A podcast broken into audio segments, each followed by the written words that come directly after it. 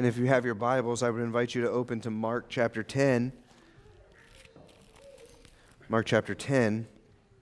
Text tonight will be verses 35 through 45. Mark 10, 35 through 45. Let us hear the word of God. And James and John, the sons of Zebedee, came up to him and said to him, Teacher, we want you to do for us whatever we ask of you. And he said to them, What do you want me to do for you? And they said to him, Grant us to sit, one at your right hand and one at your left, in your glory. Jesus said to them, You do not know what you are asking. Are you able to drink the cup that I drank, or to be baptized with the baptism with which I am baptized? And they said to him, We are able. Jesus said to them, The cup that I drink, you will drink, and with the baptism with which I am baptized, you will be baptized. But to sit at my right hand or to sit at my left is not mine to grant, but it is for those for whom it has been prepared. And when, they, and when the ten heard it, they began to be indignant at James and John. And Jesus called them to him and said to them, You know that those who are considered rulers of the Gentiles lord it over them, and their great ones exercise authority over them. But it shall not be so among you. But whoever would be great among you must be your servant, and whoever would be first among you, um, first among you must be slave of all. For even the Son of Man came not to be served, but to serve, and to give his life as a ransom for many. This ends the reading of the Word of God. I've titled tonight's message, Greatness in Service, Not Status. And the main idea that I want us to take away from this evening as we would consider this passage here in Mark is that Jesus calls upon his followers to pursue greatness in their service to one another, not in their status over one another. As disciples, we are to pursue humble service, counting others more significant than ourselves. This is the way of Christ. This is the way of all of Christ's followers. And so, what's going on here as we would consider this passage? Well, they're on the road to Jerusalem. This is the second of three discourses or dialogues that Mark would string together here. Last Sunday morning, we considered the first one where Jesus foretells his death and resurrection for a third time. It is the most vivid uh, of, of his foretellings or predictions as he gives the greatest of details. He is to suffer, he is to be flogged. He is to be killed. He is to be spit upon. He's to rise again. And coming second now, here is, this, is the next dialogue that Mark wants us to consider.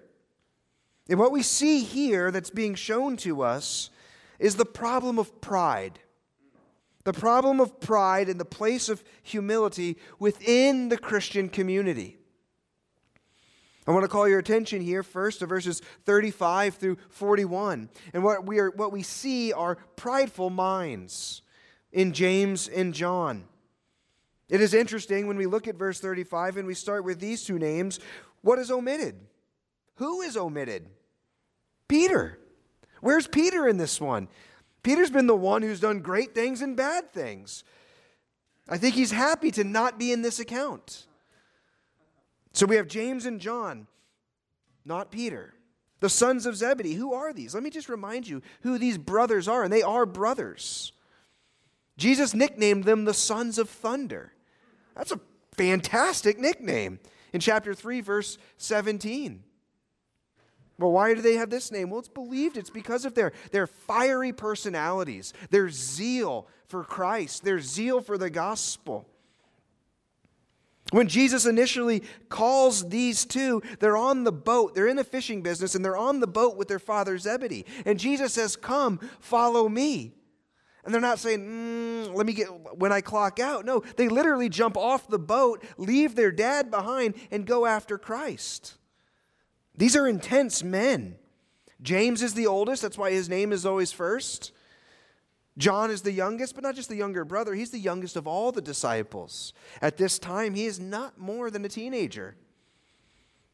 What do we know about John? He would go on to author five books of the New Testament. There are only four men in the history of all humanity that were called upon to author a gospel, and John's one of them. He's the author of the Gospel of John, he's the author of 1st, 2nd, and 3rd John, and he is also the author of the book of Revelation. He is referred to as he refers to himself as the one whom Jesus loved, or the disciple whom Jesus loved. So these are the two characters that we have before us, and they are quite characters, as we would see. And they come up to Christ and they make this foolish request. Look at verse 35. Teacher, we want you to do whatever we ask of you. This is scandalous what happens here. They sound like actually little children. Oftentimes the children will say, Hey, mom and dad, say yes. And then they make a request. So, hey, we don't sign blank checks in this home. What do you mean, say yes? But that's what they're asking. And they're basically saying, Jesus, say yes. We want you to say yes to whatever we ask of you. But it is interesting. Jesus says, okay, we'll, we'll, we'll, I'll walk down this road with you. What do you want me to do for you? Imagine being in that situation. You have the divine Son of God looking at you, and he's asking you the greatest question you could ever be asked What do you want me to do for you? How would we respond? Well, what we, what we see is their hearts or their prideful minds revealed here.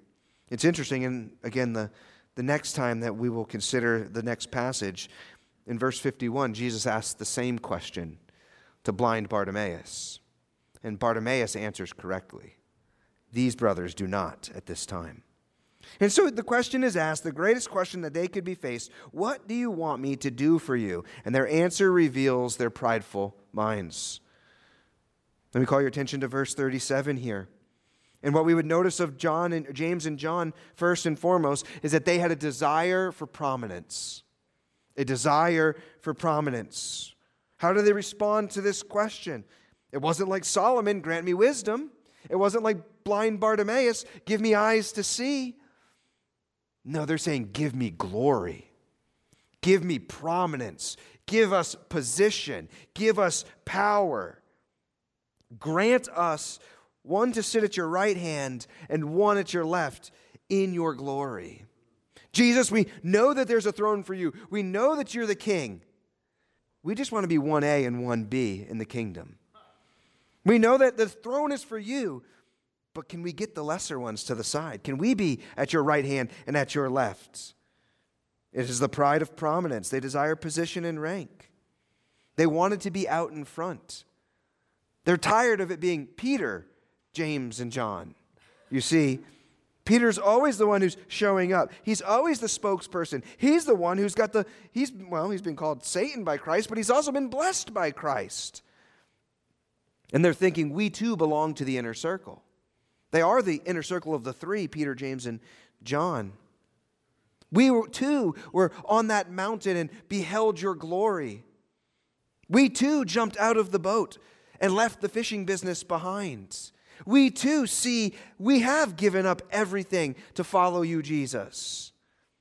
In their request, and, they, and the way they answer Christ's question, we see they wanted glory, they wanted fame, they wanted recognition, they wanted the front row seats. This is sin. This isn't just misguided or, or, or reorienting of this is sin coming from James and John. It is a desire for power, position, and prominence.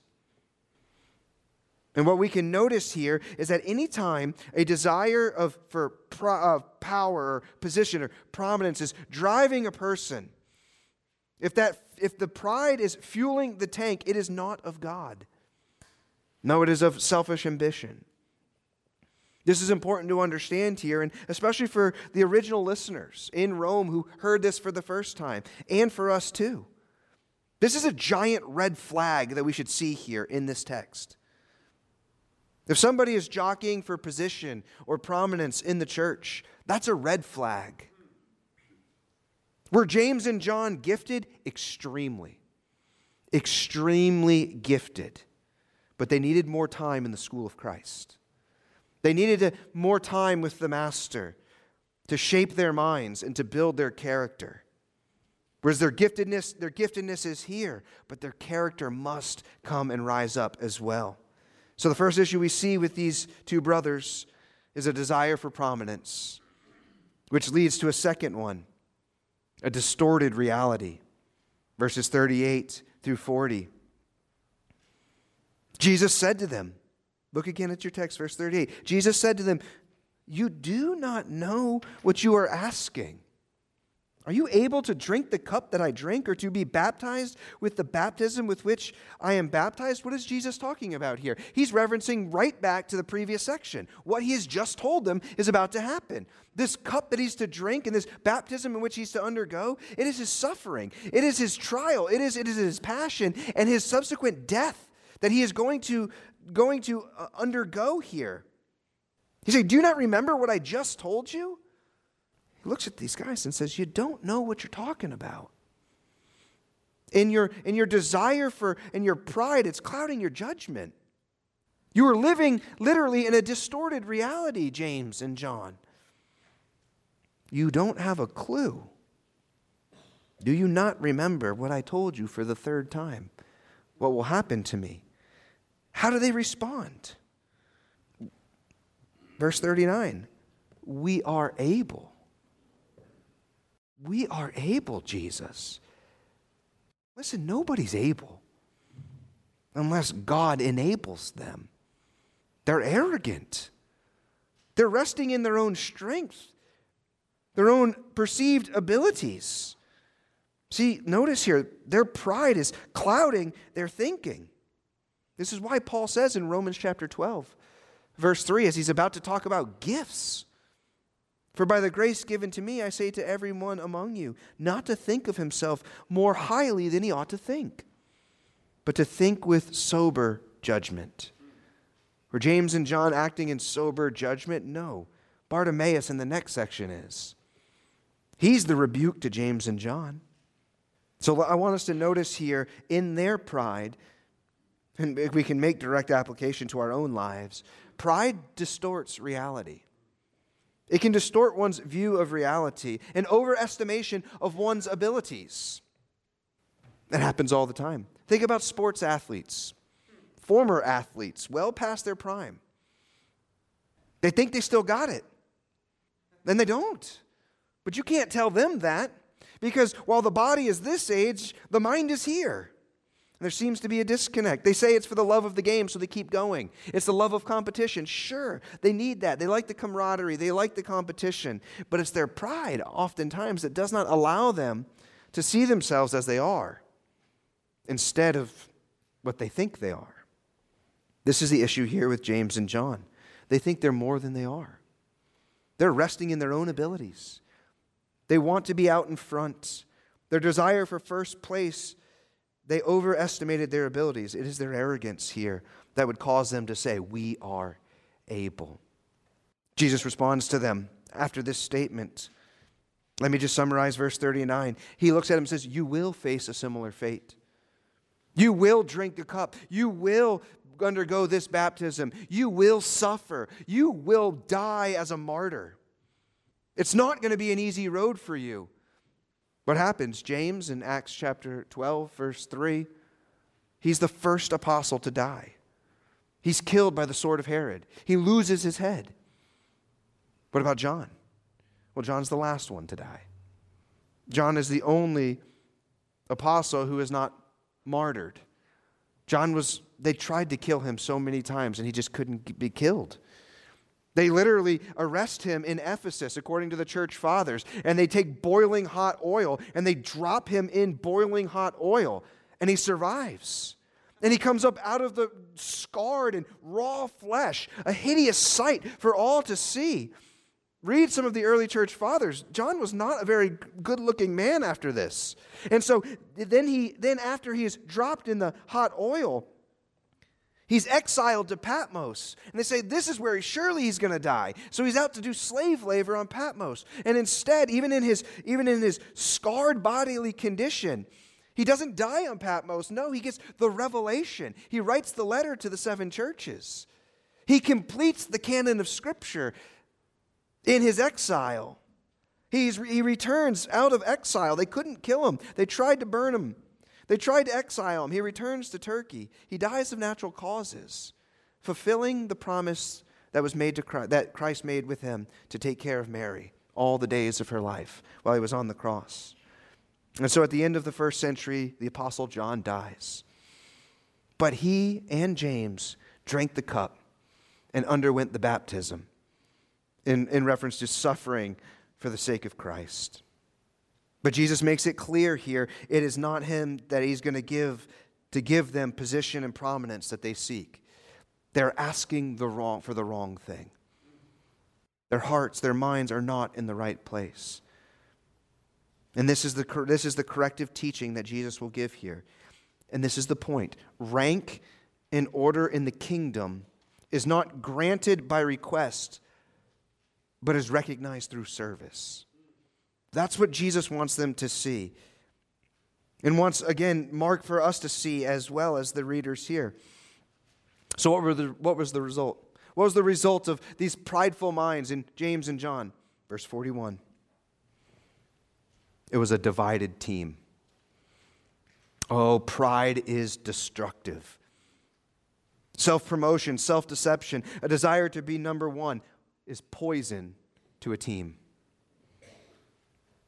And when the ten heard it, they began to be indignant at James and John. What's happening here? Well, James and John have now isolated themselves, pulled themselves out, elevated themselves in their own minds against the other 10. And now we have a rift. These are to be the master's men. These are to be the 12 that turn the world upside down. And now we've got 10 and 2. This isn't the way it's supposed to be. 10 are angry with them, and rightly so. Brothers and sisters, let me tell you what you already know pride is dangerous to any team, to any organization, especially when it's about self exaltation, especially those that are called to lead in churches in various capacities. Self promotion, desire for prominence, being first, overestimating one's abilities are all recipes for disaster and division. Nothing positive comes from this type of thinking. To kill a church, appoint prideful people that are fueled by recognition. They will find their identity in their position, and so begins the steady decline to extinction. Giftedness must never outshine character.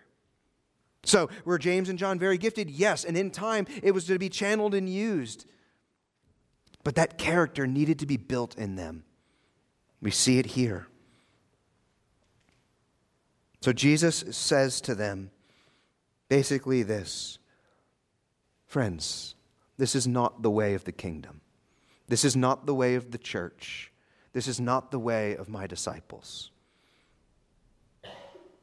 And so, this first section here, verses 35 through 41, show us prideful minds. And here comes the shift. The shift happens in verse 42 where Jesus says, Let me explain to you a more excellent way. It is through humble hearts, not prideful minds. Look at verse 42. And Jesus called them to him. Let's pause there. Before we even consider what he says, Jesus called them all to him.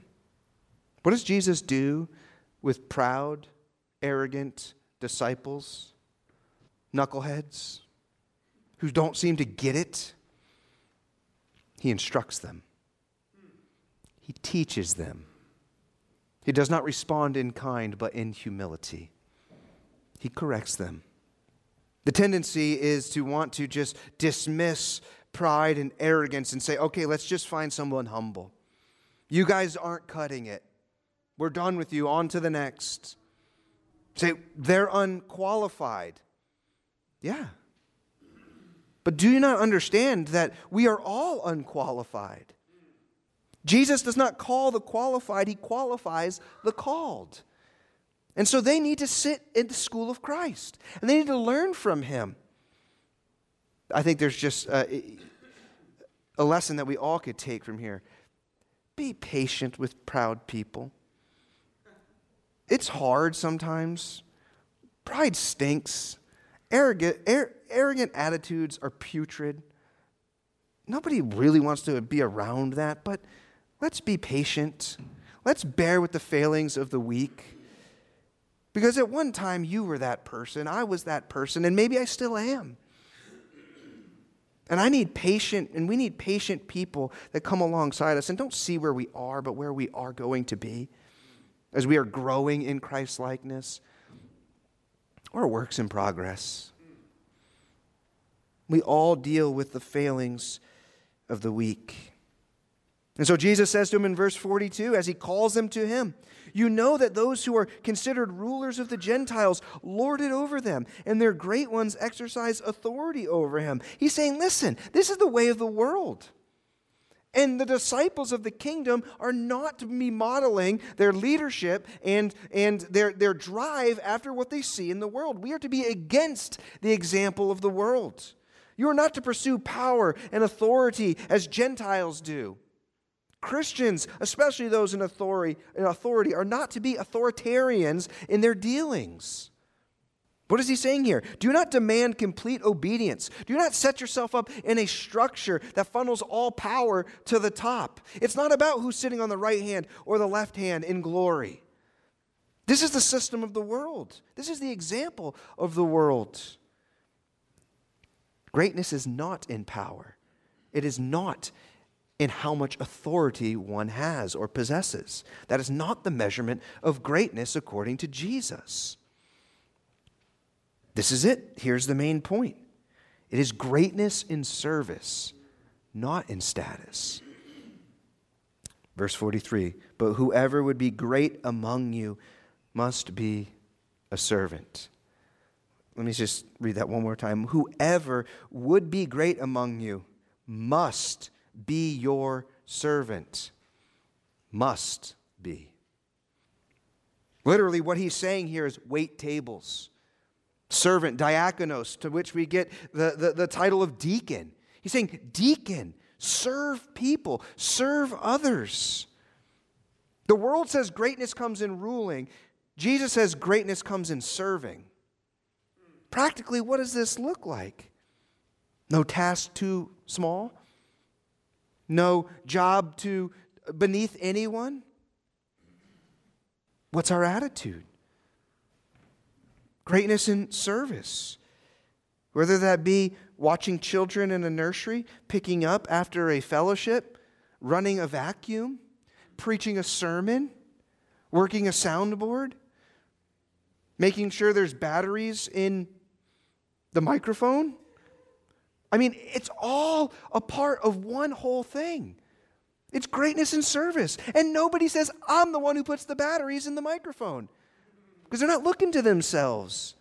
It's not about recognition, it's not about position, it's not about calling on people to see what we do. It's humbly just serving Christ, which is manifest through serving people. And you don't even think you're serving, you see a need. You meet the need. And if you can't meet the need, you just direct someone that can meet the need. Say, hey, let's do this together. It's greatness in service. Outdo one another in showing honor. If there's any competition, it should be for godliness in a humble way. Humble competition. Greatness is achieved when it is not pursued. What does he say here? He references slaves and servants. Who are they? They're the humble and lowly. They're not trying to get theirs. It's not about them. No. Servants aim to please their masters. Slaves are owned by someone. They do what they do not for themselves, but for others. Humble hearts are others oriented. What was James and John's request? Grant us to sit here. Give us the position. And Jesus says, Man, when you, you need to get the eyes off of yourself and out to others. This is the way of greatness in the kingdom. as we are servants of Christ, we do so simply because we love Christ and our hearts are filled with thankfulness. This is why we preach the gospel to ourselves often. You lose sight of the gospel, your service becomes a duty. It goes, it once was a delight, now it's a duty, then it's drudgery, and then you just say, I don't want to do this anymore. On to the next thing. And you think you've just been called to another ministry. Maybe you've been called to go back to the gospel. And behold Christ in his suffering. Behold your Savior. The beauty of humility is that it's invisible to ourselves, but it's apparent to others. None of us have humility charts where we are tracking our growth. If you do, we can talk later. But it's about it's about others. Not the example of the world. The world says to get ahead, you must be cutthroat. Long hours. You, gotta, you, gotta, you gotta kill the competition. Christians say, hey, build everyone up around you.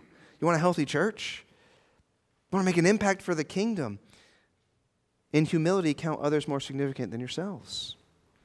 And this is what Jesus tells us here in verse 44 and 45 after the example of Christ. Whoever would be first among you must be a slave of all. For even the Son of Man came not to be served, but to serve and to give his life as a ransom for many. Humble hearts, kingdom servants. The great ones are against the example of the world, and they follow after the example of Christ. Friends, Jesus must ever be before us. The example of Christ is what we follow. We don't follow an ethic. We don't follow a system. We don't follow uh, simply creeds and confessions. We follow a person. We follow Jesus. And, what, and again, Jesus never calls us to go where he has not already been. And so he has laid the path before us. And he even says it here for even the Son of Man, in all of his glory, here, the Son of Man, the one who stands before the Ancient of Days, the one who, who holds all power and authority that has been granted to him, eternal God, very God of very God. He says, even the Son of Man, King of kings and Lord of lords. It's as though Jesus is saying, I, even me, the Son of God, Son of Man, the Divine One, did not step out of heaven to be waited on, to be served to be ministered to. But instead, I came to wait on people, to serve people, to minister to others. So, what does a humble life look like? Where is selflessness magnified? In the Gospels, in the life of Jesus. And then he, tells us how. He says, and to give his life as a ransom for many. Uh, this is a, this is a pregnant statement here. To give his life as a ransom for many. Now, I want us to notice what it doesn't say. It doesn't say to give his afternoons for many, or his nights, or his weekends. No, Jesus is saying that in his service, it's all of life. It's all of his capacity that he was willing to give. And that's how we must orient our lives as believers. Yes, there are times where we, we must rest and recharge and do all those types of things. But it is, even in those things, it is a service. As we are, as we are caring for ourselves, we are better to care for others. Jesus gave his life as a ransom for many. This wasn't a part time thing for him. Neither is being a disciple of Jesus Christ, neither is being a servant, neither is pursuing the greatness in our service. It's not part time. Christians are full time. From the day, from the moment I wake up till the moment I go to sleep. And it's not because I'm a pastor, it's because I'm a Christian. I wear the lens. My worldview tells me I must serve. I get to serve. I've been called. You've been called to be the hands and feet of Jesus in this world. Don't ever settle for anything less. And so Jesus here demonstrates the ultimate example of a humble heart. And Paul says it best in summary form Christ Jesus, who though he was in the form of God, did not count equality with God a thing to be grasped, but emptied himself, taking the form of a servant, being born in the likeness of men, and being found in human form, he humbled himself by becoming obedient to the point of death, even death on a cross. This is how he gives his life in the form of a servant, born in the likeness of men, humbling himself, obedient to the point of death. And to whom did he give his life to? We see here, Jesus says, as a ransom for many. Jesus goes and dies on the cross, demonstrating the greatness of service in offering himself up to the Father to pay the debt of sin incurred for many. Who are the many? Those who will come to Christ by faith. Those who are trusting and will trust in the saving work of Jesus Christ. This is what's prophesied at his birth. You shall call his name Jesus, for he will save his people from their sins. Who are his people? The many for whom Christ died. You see, that he gave his life for. And what is Jesus here by using himself as the reference in verse 45? What is Jesus calling James and John, the ten, and the many in this room to do? He's saying, Follow me. Follow me. I don't have to ask for a seat in heaven. That throne is already granted, Jesus is saying here. I have the throne, and I came off of that for you. I stepped down from glory. Follow me. Don't worry about your position or your rank. Greatness in service, not in status. Peter, who heard this, who was an eyewitness at this account, says these words For to this you have been called, because Christ also suffered for you, leaving you an example that you might follow in his steps. So, what should we make of this account? Let me just give some application here. As we think about pride and humility, they're always at odds with one another. When we think about pride, and we think about James and John, the example that they showed us here, proud people tend to not work well with others. You see, James and John isolated themselves from the team. Proud people exalt themselves in their minds and their actions. Proud people are looking out to their own interests and not the interests of others. Have a conversation with someone. How often does it, do they speak about themselves? Understand this pride causes division.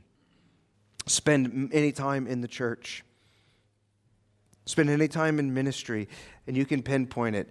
Why do divisions happen? Why do people tend to move into disunity? It's pride. So often it's pride. The inability to listen to one another. It's pride. Insisting that one is right and someone else is wrong. It's pride. The inability to reconcile is pride. Because it takes humility. And many people would like to serve humble pie but not eat it. Humble people join in with others. Humble people look to empower others through serving. Humility says, I want what's best for you. How can I build you up, brother? How can I empower you in your service for the kingdom? How can I lean into making and helping you to, to excel in greatness in service? Humble people are not aware of their humility, but they're sure to recognize it in others. Humble people do not need or desire the recognition or the position. They just want to serve. And maybe they're not even thinking that way. There's a need, I'm meeting a need. We're just all unprofitable servants. Humility brings unity. Humility is like glue that binds so much together. Corporately, by way of application, a healthy church is marked by humble servants who are serious about following the example of Jesus. and not following themselves. This is what Paul says to strengthen the unity of the Philippian church. He says, Complete my joy by being of the same mind.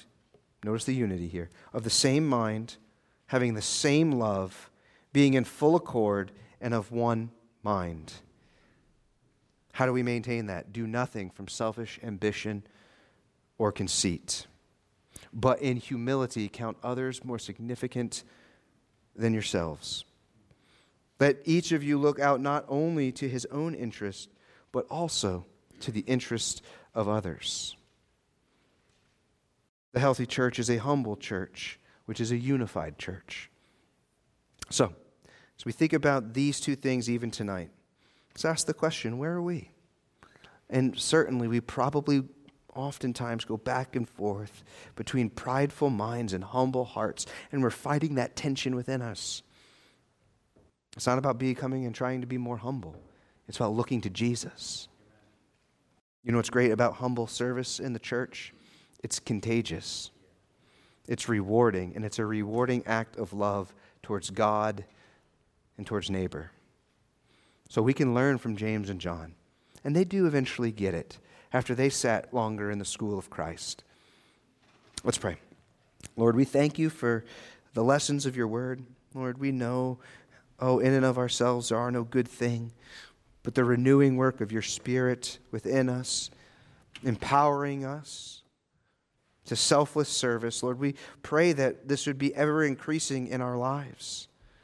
Lord, as we are looking out to the interest of others, we are putting ourself on the shelf, as it were, and not wanting to exalt our own place of prominence or position. But that in humility we love you and we want to seek to serve and meet the needs around us for the glory of Christ and the good of his church. We pray this in Jesus' name. Amen.